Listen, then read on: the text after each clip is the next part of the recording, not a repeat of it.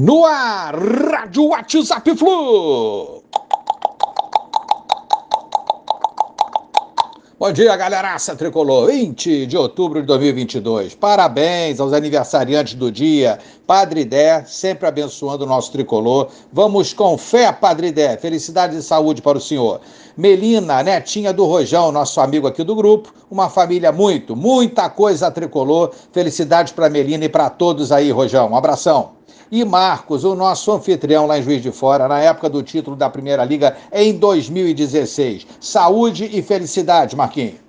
Vamos lá, galera. Fluminense bota, isso que interessa pra gente. Domingo, 16 horas, Maracanã. Flusão voltou a treinar ontem. Nino normal, treinou com o grupo. Marcos Felipe também irão para o jogo normalmente. Jogo importantíssimo no qual pode dar o nosso tricolor mais um passo buscando a classificação à fase de grupos da Liberta 2023. Seis rodadas, três em casa, incluindo esse clássico. Com o dever de casa bem feito, o Fluminense já vai estar é, atingindo seu objetivo. E podemos pontuar também fora nos três jogos restantes, com certeza. É só ficar ligado e não dar bobeira.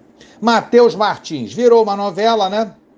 essa negociação. Agora apareceu uma sondagem de um clube russo, trata-se do Krasnodar, é apenas uma sondagem, mas apareceu. Ele estaria disposto, esse clube, a ofertar 9 a 10 milhões de dólares, cerca de 47,5 a 52,7 milhões de reais na cotação atual, um valor um pouco acima da última oferta da Udinese, 41,5 milhões de reais, com o Fluminense apresentando ao clube italiano uma contraproposta ainda não respondida de 46,6 milhões de reais. O Krasnodar levaria 100% dos direitos do jogador e a Udinese 85% pela contraproposta apresentada pelo Fluminense.